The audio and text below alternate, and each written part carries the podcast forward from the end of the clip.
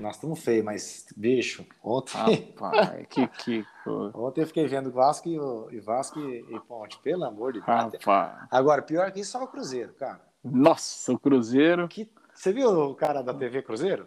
Ele narrando ah. o jogo. Aí quando ah. sai o quarto gol, ah. chutou.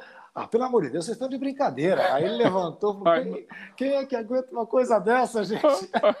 ele não aguentou. Não aguentou. Eu dei uma olhadinha no YouTube lá, viu? Sim. Pra ver o Rio Branco um pouquinho, né? Você tá animado, hein, cara? Você tá assistindo cara, o jogo. Cara... Você tá assistindo o jogo do Vasco, do Cruzeiro, do Rio Branco.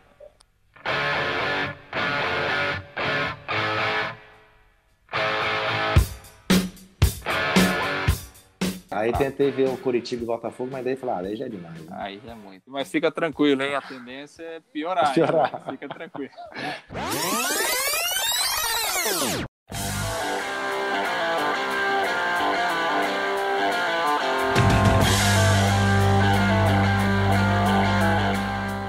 pessoal, tudo bem? Eu sou Diego Prazeres. Fala galera, eu sou o Lúcio Flávio. Estamos de volta com mais uma edição do FolhaCast Futebol Clube, é, soltando a edição na terça-feira, porque no final de semana o jogo do Londrina, às 11 horas no último sábado, ia ficar muito em cima de soltar um podcast antes do jogo. E desatualizado também. Tanta coisa que aconteceu nesse final de semana. A CBF em ebulição, o Londrina perdendo o jogo com arbitragem muito ruim. E então a gente decidiu fazer um podcast já falando de tudo isso, né? Já no início dessa semana. E lembrando que já vai ter jogo no meio da semana. E aí, Lúcio, beleza? Muita coisa no final de semana, né, bicho? Beleza, Diego. Grande abraço aí. Pois é, rapaz, tá pegando fogo aí a CBF, né? O caldeirão da CBF é. tá, tá fervendo. É. E, e, a cada dia e a cada novo capítulo dessa história aí do, do caboclo, a gente fica de cabelos em pé. Eu não tenho muito cabelo, né, Diego? Mas o, o, pouco que tem fica em pé. Fica né, arrepiado, né? Rapaz, é impressionante, né? É, muita gente... baixeza, né? É muita é, baixeza. É um nível é muito, muito, baixo. Muito baixo. É. é o que a gente tem ouvido aí, né? O que a gente tem acompanhado, tem lido. A, a, a, as denúncias, né? São uhum. coisas é, que a gente. Difícil de você imaginar, né? Um cara que comanda o futebol brasileiro é. desse nível, né? É. Então é, é, complicado, realmente é, é, muito, muito complicado. Isso tudo mostra, você tem um fator positivo nisso, né? Que a gente pode tentar tirar, é justamente a grande a população aí que não acompanha muito futebol, que fica às vezes alheio ao que acontece nos bastidores do futebol, ter uma dimensão do nível das pessoas que comandam o nosso futebol. Né? Nossa, mas esse cara era presidente? Pois é, mas teve Ricardo Teixeira, é. que foi preso por outras coisas, né? Nero, né? Marco Paulo Del Nero, que não pode nem sair do Brasil para não ser preso. O outro lá, o, Marim, o, Marim. o José Maria Marim, tão corrupto quanto os outros também, foi Sim. preso nos Estados Unidos. Quer dizer, esse é o nível da cartolagem é. que comanda o nosso futebol. Se serviu para alguma coisa esse episódio deplorável tá aqui no podcast, na minha opinião foi isso, jogar a luz um pouco para as pessoas verem o nível que tem a CBF e ainda mais agora tentando as pessoas ali tentando mais uma vez politizar, como tudo está acontecendo no país, né, Lúcio? Também tentando politizar o ambiente da seleção brasileira. Envolvendo aí o Tite, né, é, os jogadores, é impressionante, né? Impressionante. É, é. Infelizmente, Bom, a, a, trajetória dos presidentes da CBF não é, não é coisa barata, não. Não, hein, não é não, não é não. Bom, nós vamos falar dessa seleção, mas é, um pouquinho mais para frente. Vamos começar o nosso podcast, como sempre fazemos, falando do Tubarão, do mais querido o Londrina, que sofreu a sua primeira derrota na Série B no último sábado, havia empatado na estreia contra o Brasil de Pelotas, já começa a acender o sinal de alerta, é muito cedo, mas é aquilo, né? Para times como Londrina, que estão aí na competição tentando, num primeiro momento, evitar o rebaixamento, todo ponto é importante. Nós falamos isso no último podcast. Preocupa a situação por conta disso. Dois adversários, entre aspas, porque essa palavra não existe, ganháveis, e Londrina não venceu. Agora, a, na minha opinião, o Lúcio vai falar disso também, uma análise é que o time foi muito ruim, foi, foi muito ruim, foi muito mal, né? a atuação foi muito ruim, a defesa batendo cabeça de forma bizarra, quase provocando é, gols contra, né? É, falta de criatividade, falta de poderio ofensivo, tudo isso a gente viu contra o Brusque. Mas é preciso dizer também que o erro da arbitragem no gol do Brusque, claramente impedido, determinou o resultado. Né? Foi 1 a 0 o jogo, o Brusque só fez esse gol, um gol impedido. Né? A gente pode até questionar também a questão do pênalti que o Londrina pediu, que na minha avaliação também foi. A bola bateu no braço do jogador do Brusque dentro da área, na frente do juiz. Então são duas análises. A gente não pode esconder os erros do time, que foram muitos, mas também com colocar sim na conta da arbitragem também esse resultado, que é muito ruim para esse início de caminhada, né, Lúcio? O que, que, você achou da partida? É isso, não, perfeito, perfeito, né? O, o árbitro foi o José Ricardo Vasconcelos, né? isso. né? José Ricardo Vasconcelos. Pedi para o Lúcio tentar pegar o nome dele para não não, não, não esquecer que ele fez eu, eu xingar muito ele. é, e, e, e, o auxiliar, né? O Maxwell Rocha Silva, né? É, outro, é, que era o auxiliar número dois que corria por aquele lado lá no primeiro tempo e que não marcou um impedimento escandaloso. Escandaloso, né? é. Visível, visível na, na TV você já via, né? claro, não, ali, não precisa, ali não precisa de VAR, não, não precisa de replay, de tira-teima, não precisa de, de nada, nada, né? Exatamente. É, era um lance muito fácil né, de ser marcado. Ele estava muito mal posicionado, isso prejudicou, mas mesmo assim, né? Então, o impedimento é, clamoroso, né? Uhum. É, é, eu acho que a análise é isso. Sabe por quê, o, o Diego? Claro, quando você tem um erro de arbitragem desse tamanho, e ele é decisivo no jogo, e ele foi mesmo, uhum. porque até tomar o gol, é, o Londrina não fazia um mau jogo. Londrina não fazia um mau jogo, Sim. apesar assim, de alguns vacilos ali defensivos, né? Uhum. A gente já tinha tido um, aquele vacilo do Thalisson e do César, uhum. é, que a bola foi na trave, né? Uhum. É, é mas assim, o Londrina não fazia um mau jogo, porque o Londrina estava bem posicionado, estava marcando lá na frente, né? Estava agredindo o adversário, estava trazendo algumas dificuldades na saída de bola para o Brusque. Então, Londrina realmente não, não, faz, não, não, era um jogo espetacular, mas o, o início ali, os 20 minutos iniciais do Londrina, eles deram uma, uma boa perspectiva, né? deram uma boa impressão. Né? O time tentando é, é, pressionar o adversário, tentando sufocar ali o adversário, né? como normalmente a gente espera o, o time, principalmente dentro de casa. E aí, quando sai o gol, com, com 23, 24 minutos, aí o Londrina se perdeu completamente. Talvez até em razão da situação que saiu o gol, né? Uhum. Tomar um gol sempre é ruim, né? E aí, quando você toma um gol que todo mundo viu que estava irregular, é, talvez isso psicologicamente é, interfira ainda mais. E o Londrina se perdeu completamente depois do gol. É, no entanto, que o Brusque poderia ter feito 2 até 3 a 0 no primeiro tempo, né? uhum. porque aí o time se descontrolou, houve um erro ali do Lucas Costa, houve uma outra jogada muito parecida com o lance do gol também, ali nas costas do Luiz Henrique, que o César até foi driblado, quase saiu o gol, enfim. É, é, o time se perdeu, né? Se perdeu se completamente. Perdeu, é. E aí, no segundo tempo, assim, né? O Londrina teve posse de bola, o Roberto fez, voltou pro, voltou pro segundo tempo já com três mexidas. Depois, pouco tempo depois, já colocou o Adenilson em campo também. Mas aí, aí faltou criatividade, né? Faltou poder ofensivo. O Londrina incomodou muito pouco o goleiro adversário, né? O Londrina é. É, ficou com a bola, mas pouco soube o que fazer com ela, né? E o Brusque até foi perigoso nos contra-ataques, né? Chegou a ter um outro gol anulado, né? Que realmente estava impedido e tal. Chegou a ser, a ser perigoso, sim, no segundo tempo. Então, é, o time realmente, depois do gol, se perdeu e, e, e não conseguiu mais, mais voltar para o jogo, não. É uma coisa inexplicável, né? Você levar um gol de um Brusque, um adversário no máximo mediano e, de, do mesmo nível do Londrina, no máximo, e você se perder, desse, se, se descontrolar desse jeito, já, já atesta muita coisa. Tá? Eu, eu, achei assim que o, Fonseca, quando ele, ele fez uma clara opção, né? Já, já tínhamos comentado aqui que ele pouparia alguns jogadores já visando o jogo contra o Operário. Eu só achei que quando ele fez as outras mudanças para refazer aquele início de, de, de, jogo, ele demorou, acho que talvez, para substituir o Mossoró, principalmente. A gente jogou sem um 10, acho que boa parte do jogo, enquanto o Mossoró esteve. Infelizmente, o Mossoró não foi bem.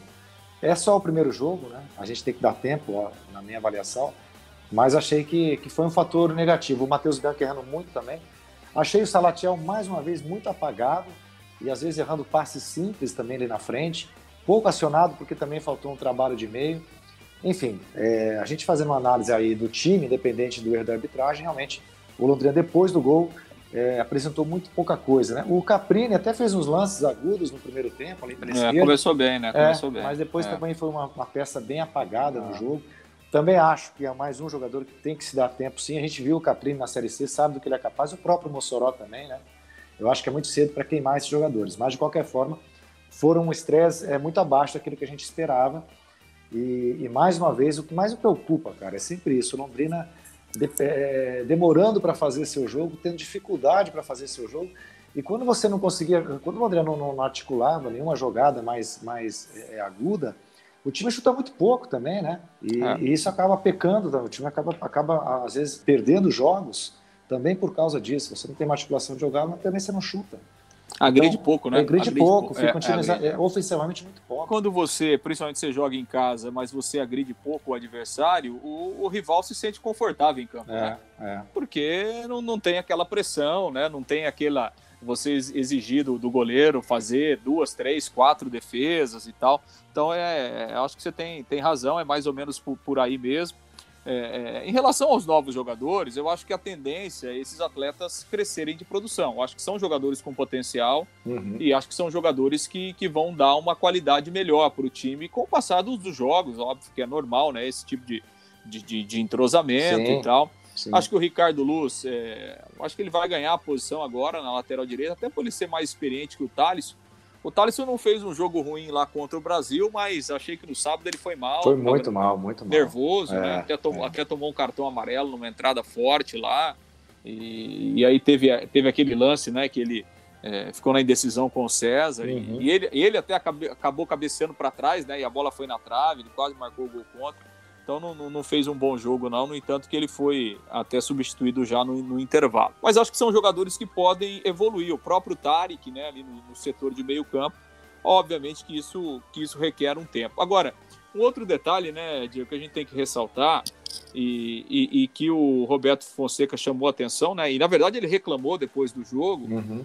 É, a semana do Londrina foi prejudicada por um planejamento ou pela uma falta de planejamento, né? Porque da Federação é, Paranaense. É, caso, da né? Federação, uhum. né? Da Federação Paranaense. Uhum. E acho, acho que o Londrina bobeou também, né? Na questão de primeiro que assim, o Londrina não devia ter aceitado lá atrás quando a federação marcou o jogo contra o Operário. Exatamente. Sabendo que dois dias antes ele teria um jogo pela Série B. Então, e, não assim, tinha, e, e, que também, é aquilo que nós comentamos, e não tinha sequer marcado outro jogo de volta sim, das quartas de final, né? Que não está marcado até hoje. Exatamente. É, então, assim, acho que o Londrina, primeiro, ele não deveria ter aceitado. É, e depois ele demorou para reclamar, né? É. Porque, assim, o, o Londrina, eu não sei se se caiu a ficha, aí eles foram ver a tabela da Série B, o Londrina tinha jogo, o Operário não tinha. O Londrina começou a reclamar disso na quarta-feira da semana passada. E aí a federação, aquela coisa toda, a federação mudou o jogo na sexta-feira à tarde e o Londrina já tinha encerrado a preparação dele da semana na sexta-feira de manhã. É o que o Roberto falou, falou: "Olha, eu treinei durante a semana dois times, um para jogar no sábado e um para jogar na segunda. Aí você chega na, no dia do jogo, muda. Como é que eu ia tirar aqueles jogadores que treinaram a semana inteira para jogar no sábado, como é que ia tirar os jogadores do time, né? É. Se eles treinaram a semana toda. Então, é. obviamente que, né? É, se tivesse jogado o Adenilson, o Safira, provavelmente eles seriam titulares. Não sei se mudaria a história do jogo, mas enfim.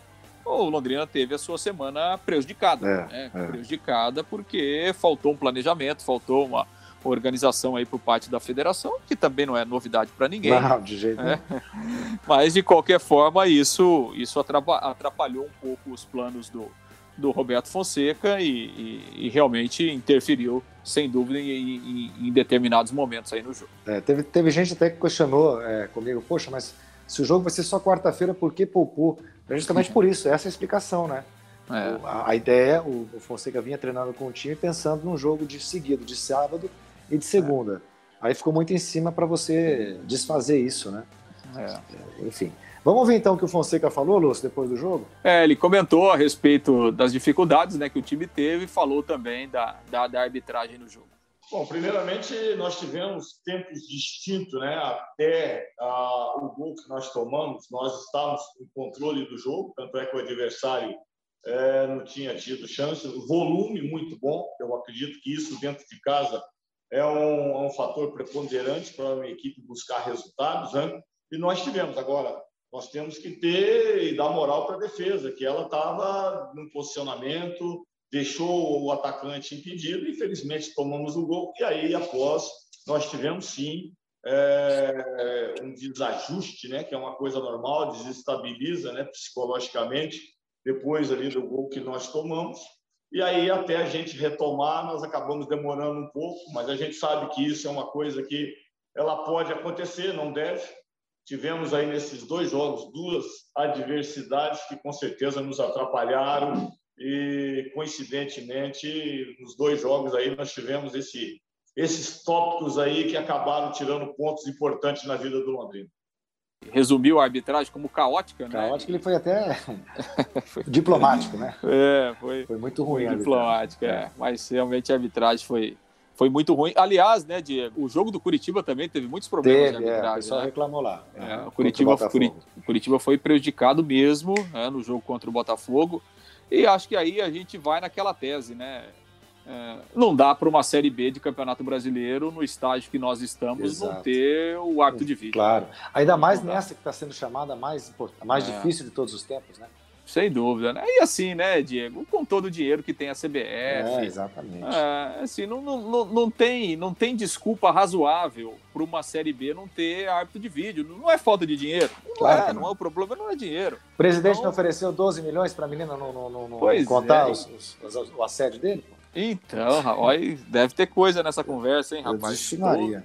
Porque, porque assim, é, não querendo julgar o cara, mas eu não acredito que ele ia tirar 12 milhões do bolso dele. Viu? Provável, é. né? É, então, sem dúvida, então. sem dúvida. Então não é falta de dinheiro, né? Então não, não é falta de dinheiro na CBF para você não ter um VAR numa Série B. Falta interesse, falta vontade, né? É, e ficou, essa rodada ficou muito claro é, de que é preciso uma mudança, né? Claro. Por parte da CBF. Claro. É, não dá, em, em pleno 2021, a gente é, ter jogos decididos como no caso do jogo do Londrina, no lance ridículo daquele. Né? Exatamente. Bom, o, o Lúcio falou aí da, da, questão do jogo do Curitiba. O Curitiba que é o próximo adversário do Londrina na Série B é, no próximo domingo. O, aí o, o Lúcio estava comentando até com você antes da gente começar o podcast, eu assisti um pouco ao jogo do, do Vasco, né? Que foi no, no sábado, no domingo à tarde, contra a Ponte Preta, e na sequência é, vi um pouco também, boa parte, aliás, dos dois jogos, do Vasco Ponte Preta e Cruzeiro e CRB. O Vasco empatou e a, o Cruzeiro perdeu em casa para o CRB, segunda derrota seguida do Cruzeiro. Rapaz, triste, hein? A situação desses dois grandes aí. A do Cruzeiro é muito pior, né? Porque o time é muito inferior, a, a, a tecnicamente, a, por exemplo, do que eu vejo o time do Vasco. Mas muito pobres os dois times aí, os dois grandes da Série B, que seriam cotados aí para subir esse ano, vão penar, viu? Pelo menos é, nesse início do campeonato aí vão penar muito. Os dois, inclusive, nesse momento, na zona do rebaixamento, né? Exatamente. Claro, só duas rodadas, é. obviamente, né? São times que mostraram muito pouca coisa, né? Eu, eu, concordo com você, eu acho que o Vasco, ele tem uma condição técnica de evoluir. Depois daquela derrota pro, é, pro Operário, o, o, Cabo, né, o treinador, ele na entrevista coletiva falou, olha, o Vasco ainda não entendeu o que é uma Série B. É, é. Tudo bem, que o Vasco já tá pela quarta vez. já, já era para ter entendido, é. né? É. Mas acho que ele quis dizer com os próprios jogadores sim, e tal, sim, né? Sim. Aquele, aquele entendimento do que é uma Série B. Então, e ele sabe a... muito bem o que é uma Série B, né? O Marcelo né? Cabo. Cara, já foi campeão da Série B, né? Pelo, pelo Atlético Goianiense. Então, assim, acho que tecnicamente o Vasco é um time que pode evoluir. Agora, a situação do Cruzeiro é difícil, hein? Difícil, cara. É, porque assim, você olha a escalação do Cruzeiro, é, com todo respeito, né? É, você não vê nada de diferente, né? é. né? Tirando o Fábio, né? É. Tirando o Fábio, que é o goleiro, que aliás não jogou, né? Estava suspenso. Ele tinha sido expulso na primeira rodada. Isso. É um time que não tem nada de excepcional, né? Então é, vai, vai penar muito. Vai é, penar. Até porque chama atenção no caso do Cruzeiro, muito mais do que do Vasco, porque o Vasco pegou um operário que a gente sabe que tem time para brigar, não sei se sobe, mas tem time, pelo menos é na, na, na, né? na formação, tem um time para subir, para brigar, para subir e uma Ponte Preta que não é nada daquilo, mas também está sempre ali, né? Brigando, che sempre chegando ali, na, muito próximo do, do, G4. Agora, os dois times que o Cruzeiro enfrentou na primeira, nas primeiras rodadas, tanto o Confiança quanto o CRB, são times que vão, no máximo, ali brigar para ficar no meio Detalhe, da tabela, né? né? É, então, assim, é isso que chama atenção nessas derrotas do Cruzeiro. E ontem, o um agravante também do Cruzeiro, aliás, no domingo, o Rafael Sobis, que é uma das estrelas do time, né? Saiu bravo com a substituição, né? Chutando garrafinha de água, dizendo, pô, o cara tirar o melhor, que o cara que tá jogando bem só pode estar tá de sacanagem. Falou isso, né? Que é um técnico muito novo, o Felipe é. Conceição é. do Cruzeiro. Já reflete um pouco o clima que tá o, o time, é. né? É, porque assim, o Cruzeiro já vem de uma pressão do próprio Campeonato Mineiro, né? Que não conseguiu chegar na final, é. né? Perdeu pro, pro América e é isso, né? E aí você pega um treinador jovem, um treinador sem tanto lastro e é. sem tanto nome, ah, acumula aí três, quatro resultados negativos, a, a pressão realmente fica muito grande. É. Bom, na Série B, é, os quatro primeiros, claro, duas rodadas apenas disputadas, sem computar, a gente não está computando aqui o jogo da segunda-feira à noite entre Vitória e Náutico, mas o, o, G4 no final de semana, com Brusque em primeiro com seis pontos, Brusque 100% de aproveitamento, Guarani em segundo, quatro, Botafogo quatro, Goiás quatro. Na zona de rebaixamento, CSA Vasco, os dois com um ponto, Londrina também com um ponto, né? Havaí é, e Cruzeiro, é, mas aí não estou computando, o Havaí venceu Vila Nova, né? Então o Havaí já Exato. saiu da zona de rebaixamento. Fez três pontos. É, entrou mas, Londrina, né? Entrou Londrina, Londrina né? entrou Isso, Londrina. Londrina, CSA, Vasco e Cruzeiro. Cruzeiro, o único que não conseguiu pontuar ainda nesta Série D. No próximo, na próxima semana já tem jogo, como eu disse, o Londrina e Curitiba lá em Curitiba. Mas antes disso, é importante a gente ressaltar, nesse meio de semana, nesta quarta-feira, o primeiro jogo da semifinal Londrina e Operário. O Operário que perdeu de 5 do Guarani, saiu um pouco do, caiu um pouquinho do salto, mas eu ainda acredito que o Operário é, é mais favorito, né, Lúcio, nesse duelo contra o Londrina pela, pela, na quarta-feira pela primeira semifinal aí do Paranaense. É, até pela campanha né, que o Operário fez no, no Campeonato Paranaense, é. né? E, e, assim, acho que o, o, Operário ele tem um elenco mais encorpado, porque o Operário, na verdade, diferente do Londrina, ele só tem dois jogadores que não podem jogar no Campeonato Paranaense, uhum. que é o Renier, o zagueiro, e o, o Pimpão, né? O Rodrigo, Rodrigo Pimpão, Pimpão, Que, foi, que foi o último reforço a chegar aí para a Série B. Então, é, são só esses dois jogadores. Né? Então, assim, o Operário vai ter praticamente o time que está jogando a Série B para essa partida aí do Paranaense, né? E o Londrina, claro, não pode contar com vários jogadores aí, né? Caprini, enfim, Mossoró, Tarek, toda essa rapaziada aí não está inscrito no, no, campeonato estadual. Agora, o Londrina, a, a, reta final dele no Paranaense é muito positiva, né? Foi muito positiva. Sim. Então, assim, o Londrina vem de um 3 a 0 contra o Cianorte, jogando fora de casa e que garantiu a classificação. É, então a gente teve essa parada aí que talvez para o Londrina não tenha sido interessante, mas é, eu acho que assim que o Operário pode até ser considerado ter um certo favoritismo no confronto, mas acho que o Londrina tem condições aí de, ah, de, de, de ganhar esse primeiro jogo aqui e daí você transforma transforma a situação, né? Então é, se atrapalhou a, a preparação da semana passada, essa mudança para quarta-feira deu dois dias a mais aí para o Roberto, né? Para descansar todo mundo e aí ele vai colocar força máxima, né? Vai colocar todo mundo que estava jogando aí no Paranaense. A única exceção é ali na lateral direita, né? Que estava jogando o João Carlos, ele já foi embora, vai ter que entrar o Luan, uhum. que já fez outros jogos também como lateral aí ao longo do campeonato. No mais, é o time que, provavelmente, o time que o Roberto colocaria em campo na, no sábado, né? Se, se não tivesse se não essa tivesse, indefinição -huh. do jogo. É.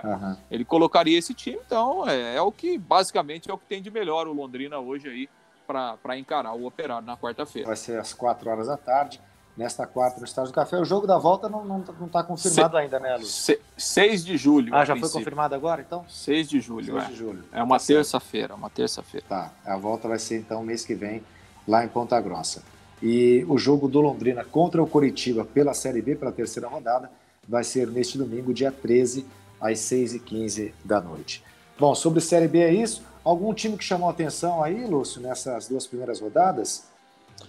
Olha, eu assisti o jogo, é, achei o time. Achei bem competitivo é, o time do, do Havaí, apesar que o Havaí tinha perdido na primeira rodada para o Curitiba, mas ele tinha jogado o time reserva. Né? Reserva, né? é. Uhum. é. Contra o Curitiba. Acho que o Havaí é um time que vai crescer, tem uhum. jogadores uhum. experientes, né? É, campeão catarinense, eu acho que é um time que, que daqui a pouco vai estar tá na parte de cima da tabela.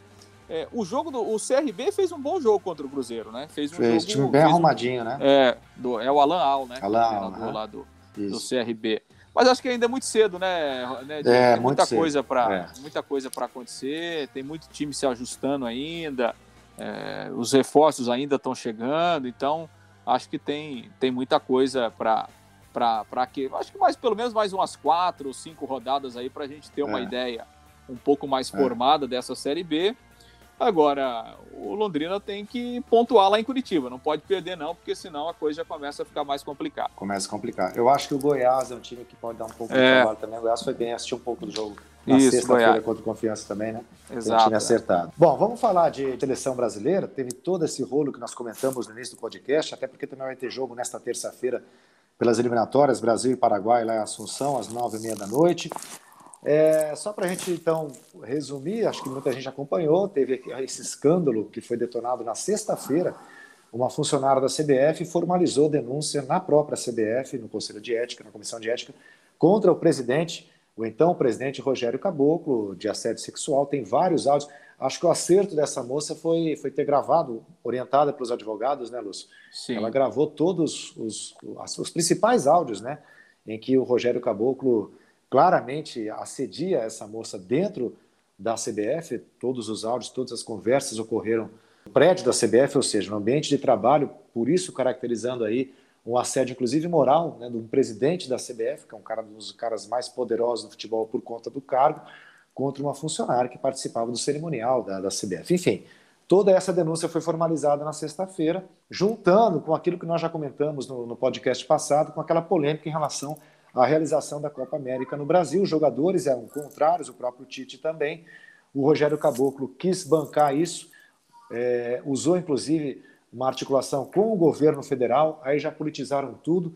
Então, quem estava contrário à Copa América, como os próprios jogadores, já virou comunista, porque tudo que acontece no Brasil hoje, se você é contra alguma determinação do governo, e a vinda da Copa América foi uma decisão do governo federal, você já vira comunista. Então, foi tudo, né? Foi essa, esse escândalo pessoal do presidente no ambiente de trabalho com essa questão política envolvendo a realização da Copa América. Havia a possibilidade da demissão do Tite por conta de todo esse embrólio, porque o Tite ficou a favor dos jogadores, e a situação acho que tende um pouco a ser contornada mediante o afastamento do Rogério Caboclo no último domingo pelo, pela Comissão de Ética da CBF. Quer dizer, tá um cara que está completamente fragilizado, desmoralizado pelas denúncias graves contra ele, e agora acho que o ambiente pode é, é, melhorar um pouco. Né? Os jogadores já confirmaram nesta segunda que vão atuar na Copa América, né, Lúcio? Sim. O que, que dá para tirar desse, desse episódio todo, hein? Bom, assim, é o seguinte, né, o, o Diego, é, a própria comissão de ética, o presidente da comissão de ética, ele tinha é, indicado e, na verdade, sugerido ao Rogério Caboclo, ainda no sábado, que ele Isso. renunciasse, que ele pedisse Isso. licença, na verdade, né? Uhum. Que ele pedisse licença para que ele pudesse defender, enfim, a CBF podia é, pudesse seguir a sua vida. E ele, o Rogério Caboclo, não. Né? E aí, ontem, é, no domingo, no final da tarde, aí então a, a determinação da. Já que você não quis é, é, é pedir licença, é, então nós estamos te afastando do cargo, né? Porque realmente a, a, as denúncias são, são muito fortes, né? E até essa, essa gravação, a denúncia dessa funcionária, ela conta que nesse dia o Rogério Caboclo a chamou duas vezes na sua sala. Ela foi na primeira vez, e aí é, o, o, assédio moral, o assédio sexual estava muito forte. Uhum. Ela, apavorada, ela mandou mensagem para dois diretores da CBF é, pedindo ajuda. Né? Um deles já tinha saído da sede e o outro ainda estava na CBF. Certo. E esse diretor que estava na CBF, ele deu um jeito, arrumou lá uma desculpa e entrou na sala como se fosse conversar com o Rogério Caboclo. E a secretária, uhum. a funcionária, aproveitou uhum. e saiu da sala. O Rogério Caboclo, ele conversou com esse diretor, liberou o diretor, né? E aí chamou novamente a, a funcionária.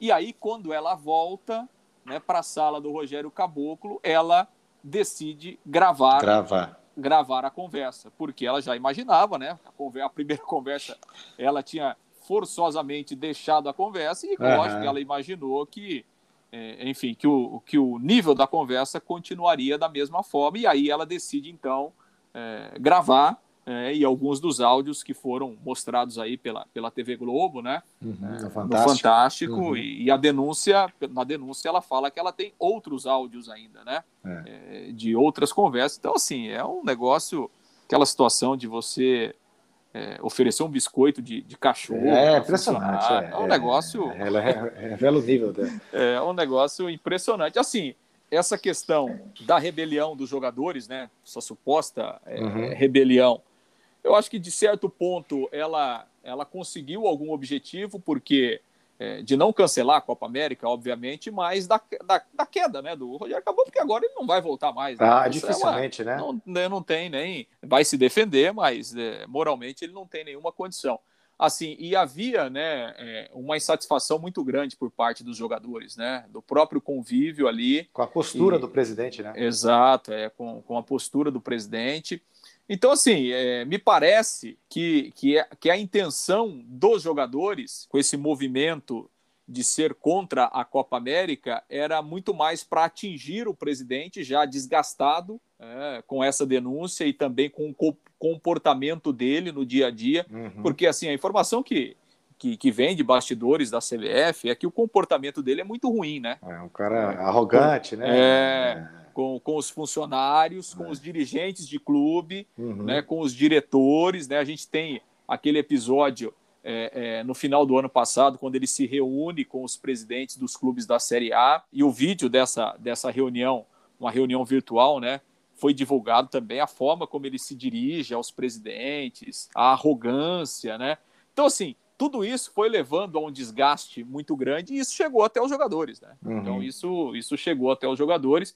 Então, assim, me parece que os jogadores é, ficaram assim é, satisfeito com a. Escuta, olha, Copa América, ela vai acontecer de uma forma ou de outra, mas pelo menos a gente conseguiu parte daquilo que a gente imaginava, que era a queda do, do, do Rogério Caboclo. É, é, é. então, é, me parece que é muito isso, e por isso que agora essa decisão mesmo sobre protesto, né? Porque a informação é que os jogadores ainda vão divulgar aí um. Um manifesto, uma, né? Um manifesto, né? Provavelmente vão se. Vão se se colocar contra a realização da Copa América, mas vão jogar e agora me parece que muito mais satisfeitos aí com essa saída, é. mesmo que ainda preventiva, esse afastamento aí do Rogério Caboclo. É, até porque como eles estão fechados com o Tite nessa questão, porque o Tite deu muito suporte a eles, né? Sim. É, sim. A saída do Caboclo, a tendência e, e os, os, o pessoal que cobra a CBF tem informado, né, é que o Tite deve ser mantido, até porque são duas situações. Né? O Tite tem duas coisas é, que nesse momento é, torna, torna, tornam difícil uma demissão dele e até uma coisa inexplicável. É, ele tem o apoio dos jogadores, né? não Sim. só dos jogadores da, da, que atuam na Europa, mas de todo o grupo. Ele tem um grupo na mão, isso ficou muito claro lá no jogo contra o Equador, né? depois da entrevista do, do próprio Casemiro. E tem resultado. O time está com 100% de aproveitamento na eliminatória. É. Então é difícil você justificar uma queda do técnico porque ele era contrário a um presidente que está completamente desacreditado, um presidente que se mostrou uma pessoa completamente desqualificada, né? Apesar do presidente ter buscado o apoio de setores do governo federal, inclusive ontem, no domingo, um dos filhos do um dos debilóides, lá, do filho do, do, presidente da República, disse que o, que o Tite era puxa-saco de, de Lula, não sei, comunista, enfim, tentando novamente politizar a coisa. Então ficou uma queda de braço e, e acho que o que, que, ficou mais importante disso é a, é a, união desse grupo, é o afastamento de um cara nocivo na CBF, como é o presidente, se mostrou um cara nocivo em vários aspectos, não só por conta desse comportamento completamente repugnante dele é, com, a, com aquela funcionária, mas um cara nocivo à CBF é, no trato com, com, os próprios diretores de clubes, presidentes de clubes, enfim. E, é, e a necessidade de você manter uma seleção é, é, blindada de toda essa questão política que se tornou a vinda da Copa América para cá. Pode ser né, que o Tite decida entregar o cargo e, e de forma é, irrevogável na, na, na terça-feira jogo contra o Paraguai.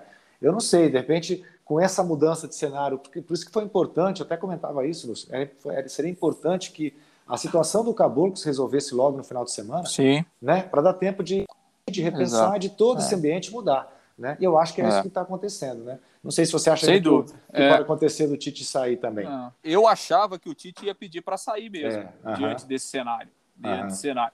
Agora concordo, que eu acho que agora com, a, com, a, com essa saída do caboclo, eu acho que aí muda, muda o panorama, né? Muda a perspectiva, né? Então, eu acho que agora não. Eu, eu tinha uma percepção muito é. grande de que o Tite pediria para sair. Uhum. É, é, depois do jogo, enfim, diante de todos esses, de todos esses problemas aí, de todas essas dificuldades. É. Agora, acho que a situação é outra.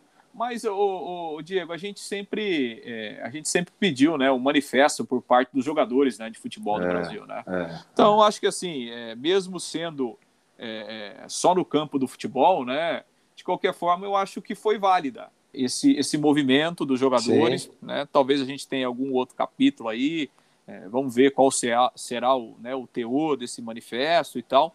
Mas eu acho que foi um passo importante. Eu acho que a gente tem que é, ressaltar também né, esse posicionamento dos jogadores. Talvez, claro que a, a, a, denúncia contra o presidente ela é muito forte, né? mas talvez a denúncia isolada, né, uma, uma denúncia que, ela, que, que, que não houvesse esse desgaste do uhum. presidente com os jogadores, com a comissão técnica, com a seleção em si, talvez o caboclo conseguisse se manter um pouco mais no poder. Não, tanto né? que ele tentou ficar ainda, né? Ele achou que conseguiria reverter essa situação, né? Exatamente. É. Então, eu acho que a manifestação dos jogadores, ela foi decisiva, ela Sim. foi, ela contribuiu. Sim. Então, acho que a gente tem que ressaltar, né? Quando a gente cobra que os jogadores de futebol do Brasil eles precisam participar mais do extra-campo. Exatamente. Porque eles são personagens, eles são pessoas influentes, uhum. eles são pessoas que servem de exemplo, né? É, é, pelo, pelo que representa o futebol. Então, acho que a gente tem que, tem que ressaltar, sim. Eu acho que eles fizeram o que a gente muitas vezes espera, né? E acho que eles contribuíram é, para esse momento. Quem sabe, apesar da gente acreditar pouco, né, né Diego? Quem sabe seja uma, uma ruptura aí para uma, por uma nova trajetória de comando da CBF. Quem sabe, né? Quem sabe? Não, perfeita, essa análise perfeita. É, e, e, de se lamentar, é, é, até aproveitando esse teu comentário, Lúcio, o silêncio dos clubes, né? Isso, exatamente. Porque assim, é, quem é Rogério Caboclo, né? É um cara que é cria do São Paulo, né? Parece que perfeito. o pai dele foi, né, foi dirigente do São Paulo. Isso. Perfeito. Ele se escorou, ele tem como padrinho o tal do Marco Polo Del Nero, que é um cara que não, não pode nem viajar para fora do país para não ser preso Sim. por conta do, dos escândalos de corrupção que foram descobertos é, nos Estados Unidos ainda, numa investigação dos Estados Unidos, que resultou na prisão do ex-presidente José Maria Marim. Quer dizer, é um cara muito pequenininho esse Rogério Caboclo para ter um poder desse e os clubes aceitarem, né?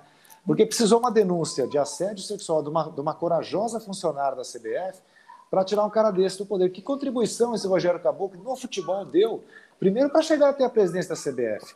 E depois para continuar fazendo o que fazia, é, que nem você mencionou, ele destratando presidentes de clubes em reunião virtual, porque ele achava que ele mandava, porque ele é o presidente da CBF. Quer dizer, está tudo errado, né? Então houve essa reação positiva, assim, né? Eu concordo com você dos jogadores, acho que muito importante, tomara que seja um divisor de águas mesmo. Mas a gente tem que lamentar essa, essa omissão, omissão né? é, omissão, né? dos clubes, ah, né? Que, ah. que acabam sendo coniventes com tudo isso, com todos os desmandos que acontecem na CBF, que é uma entidade muito privada, muito fechadinha, mas que trata de um patrimônio nacional, que é a seleção brasileira, né?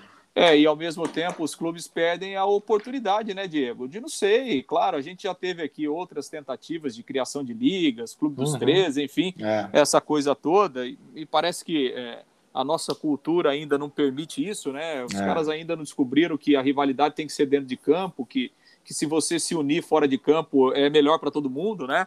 É. é. então acho que isso talvez a gente tenha que crescer um pouco né, nessa questão de, de nessa questão cultural mas é uma oportunidade que os clubes perdem, porque assim, pô, a CBF está enfraquecida. Será que não era o momento da gente se unir e, e, e da gente cuidar dos nossos próprios interesses? Claro. Né? Da claro. gente, de repente, pensar numa liga forte, como existe na é, as grandes ligas da Europa, né? Que os clubes eles, eles têm o um produto e eles administram esse produto, né? Eles vendem, eles comercializam. Talvez seria uma oportunidade, mas é, os clubes omissos, ninguém se manifesta, né? Parece que está tudo bem. Depois não adianta reclamar lá na frente, né? Exatamente. Bom, então é isso. A gente nem vai falar muito de Brasileirão, da Série A. Dá para fazer ela falar rapidamente antes da gente encerrar o podcast, porque o assunto, sem dúvida, mais importante, além, claro, da participação do Londrina na Série B da Semana do Londrina de Jogos também pelo Paranaense, essa, esse rolo todo envolvendo a CBF e a Seleção Brasileira. Mas só para a gente finalizar, então, Luz, falando de Série A, como o Flamengo não jogou na rodada, é normal a vitória do Palmeiras, né, com certa facilidade contra a Chapecoense. De, surpre... ganhou, é, de surpreendente, o Corinthians ganha a primeira. Né? Gustavo que não nos ouça. É, pois é, o Silvinho ganhou a primeira lá, ganhou meio primeira. que aos trancos e barrancos e tal, né? Eu não vi o jogo, foi pênalti mesmo, não? Foi... Não, o pênalti foi pênalti. Foi, o, é. o, primeiro tempo do Corinthians foi bom, o primeiro tempo do Corinthians foi bom, até mereceu 1 a 0 e depois do segundo tempo aí é, se escorou muito mais na, nas deficiências do América Mineiro é, para conseguir a, a, vitória. De qualquer forma, ganhou, né? Dá, uma, dá um pouquinho de trégua ali pro, pro Silvinho, que está é. só, tá só começando, tá só mas começando. o torcedor do Corinthians vai sofrer bastante ainda ao longo Será? do ano. é, com certeza. O Fluminense ganhou do Cuiabá, o Fluminense, né, se mantiver o ritmo de Libertadores, Isso. pode ser um bom, um bom candidato aí a G4 nesse brasileiro também. Ah, o trabalho do Roger é bom, né? O trabalho do Roger é bom e e o Fluminense tem um time bem, bem ajustado mesmo. O Santos ganhou 3 a 1 né? Decepção aí pro. São Paulo. Enfim, São Paulo, que não ganhou, né? Foi mal, jogou mal, né? No sábado é, contra o Atlético Goianiense. Decepção o Inter, né? Que tomou 5 do é, Fortaleza. Rapaz, tomou de 5. O, é. o, o, Miguel Angel Ramírez ali balançando, né? Mais é. depois da cornetada que o Dunga deu nele, né? É Ser cornetado pelo Dunga não é mole, não. Não é mole. É, mas a, a situação dele lá tá, não tá fácil, não. Tá, tá, tá, tá, bem, tá bem complicada. É, então, é mais ou menos por aí. Eu acho que assim. É, Da parte de baixo, assim, alguns times que a gente imagina que terão dificuldades, né? Chapecoense vai ter dificuldade, é, o próprio América Mineiro, é, o Juventude, né? Que tomou três do tomou Atlético. Tomou de três do Atlético. Bela vitória. O Jadson marcando gol, hein? O Jadson foi bem, foi o cara do jogo. Dois é, gols, foi... né? Exatamente, é. É isso aí. Beleza, então. É, aí no próximo podcast a gente vai continuar falando aí desses desdobramentos em relação à seleção brasileira, até porque a Copa América já começa no próximo domingo, né, Lúcio? Dia 13, né? A Copa é. América começa no domingo e, e, e, até foi uma indicação da, da Comembol e a, e a Argentina já confirmou. Então, assim, e outras seleções devem seguir o caminho. Por exemplo, a Argentina vem só para o jogo, né? Isso, Ela vai ficar fica... concentrada em Buenos Aires, né? Isso, aí vem um dia antes do jogo, joga e voo fretado vai embora. É, e outras seleções devem fazer isso também. É, foi até uma, uma orientação aí da Comebol para evitar aglomeração, evitar muita movimentação por aqui. Vai ser uma competição bem diferente do que a gente está acostumado. De qualquer forma, né, ela está tá definida, ela vai acontecer e a gente espera que, já que ela vai acontecer, que ela aconteça com os, me os menores efeitos colaterais é. possíveis. Né? Com o mínimo de racionalidade possível, né? É, Se é isso é aí. é possível a gente exigir isso desse dirigente. É. Beleza, então. Lúcio, um abraço. Voltamos na próxima semana. Até a próxima. Um grande abraço. Valeu.